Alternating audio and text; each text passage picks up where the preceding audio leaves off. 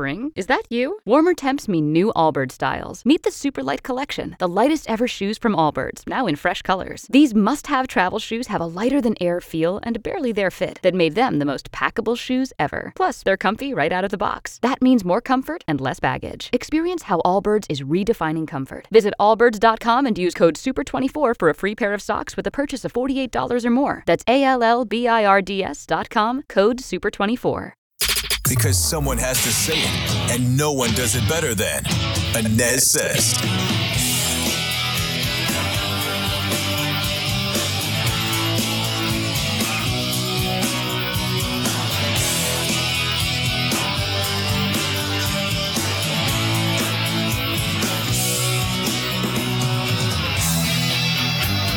Hey, hello. I welcome you back to the Anez Says podcast. Scott Anez with you today. Thanks for climbing aboard. You can find the podcast wherever you get your podcasts Spotify, Apple Podcasts. You can also find it right there on the front page of the WDBO app. WDBO.com as well. And I invite you to join me every single weekday morning, Orlando's Morning News with Scott Anez, 5 to 9 a.m. on WDBO 1073 FM and AM 580 in Orlando. And be sure to stream us right there in the WDBO app. Okay, so as we tape, the APEC Summit continues there in San Francisco. But what I want to talk about today is the high stakes meeting that we saw take place for roughly four hours between U.S. President Joe Biden and China President Xi Jinping on Wednesday. I'm sure most of you have seen the video of the two world leaders taking a nice little romantic stroll in the gardens at that estate in San Mateo, California. So let's go ahead and hear from President Biden as he sums up that summit with President Xi. I, I think I, I know the man. I know his modus operandi. He's been, uh, we have disagreements. He has a different view than I have on a lot of things, but he's been straight. I don't mean that it's good, bad, or indifferent. It's just been straight.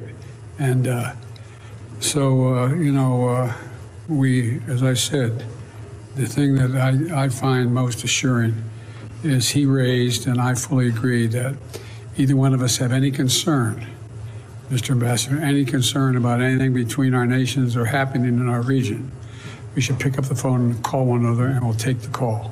That's an important progress. The United States will continue to compete vigorously with the PRC, but we'll manage that competition responsibly so it doesn't veer into conflict or accidental conflict. And where it's possible, where our interests are coincide, we're going to work together like we did on fentanyl. That's what the world expects of us. The rest of the world expects, not just in people in China and the United States, but the rest of the world expects that of us. And that's what the United States is going to be doing. Today, President Xi and I also exchanged views on a range of regional and global issues, including Russia's refusal and brutal war to stop the war and brutal war of aggression against Ukraine and, and conflict in Gaza. And as I always do, I raised areas where the United States has concerns about the PRC's actions, including detained and ex and, uh, and, and exit banned U.S. citizens, human rights, and corrective uh, coercive activities in the South China Sea.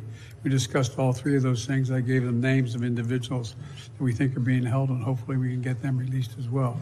All right, that's President Biden. Let's go ahead and run down some of the key takeaways from this summit. Number one, the two nations say that they will resume direct military to military communications. Remember, it was China that broke off military contact after Nancy Pelosi had visited Taiwan back in August of 2022. Secondly, the two countries agreeing to disagree on Taiwan. This is nothing new. Biden reaffirming the one China policy and restating Taiwan's sovereignty. China saying that the U.S. side should stop arming Taiwan. So I think we can all agree that the two sides will never agree on Taiwan. Number three. Well, isn't this nice of the CCP? China now says it will curb, not stop, but curb production of fentanyl related products. Well, gee, thank you. You're so kind, President Xi. Again, they're not going to stop the fentanyl products, products that are contributing to the demise of about 100,000 Americans every year. No, no, he's not going to stop it. He's just going to curb it. Here's Biden. In 2019, you may remember, China took action to greatly reduce the amount of fentanyl shipped directly from China to the United States. But in the years since that time, The challenge has evolved from finished fentanyl to fentanyl chemical ingredients and, and pill presses, which are being shipped without control. And by the way, some of these pills are being inserted in other drugs like cocaine.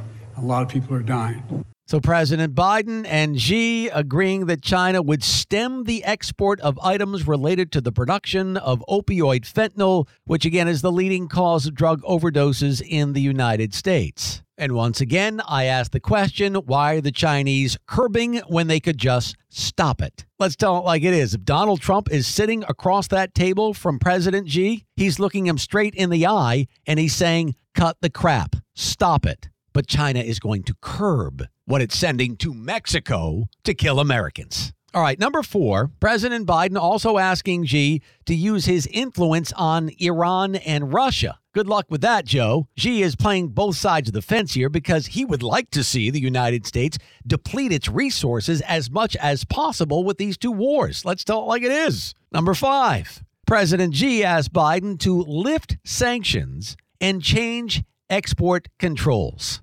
Folks, you know this is going to happen. You know it's going to happen in the future. I would have told him to sit and spin. China is going through some very difficult economic times right now. I sincerely hope that this White House does not do that. But again, the history of this administration is to appease hostile governments. So I suspect that us taking down those tariffs is going to happen in the future. Number six, some very interesting comments from Biden in the news conference afterwards. And Chinese state media was all over this one. Biden was asked if he still believes that Xi is a dictator. Here's what the president had to say. Mr. President, after today, would you still refer to President Xi as a dictator? This is a term uh, that we used earlier this year.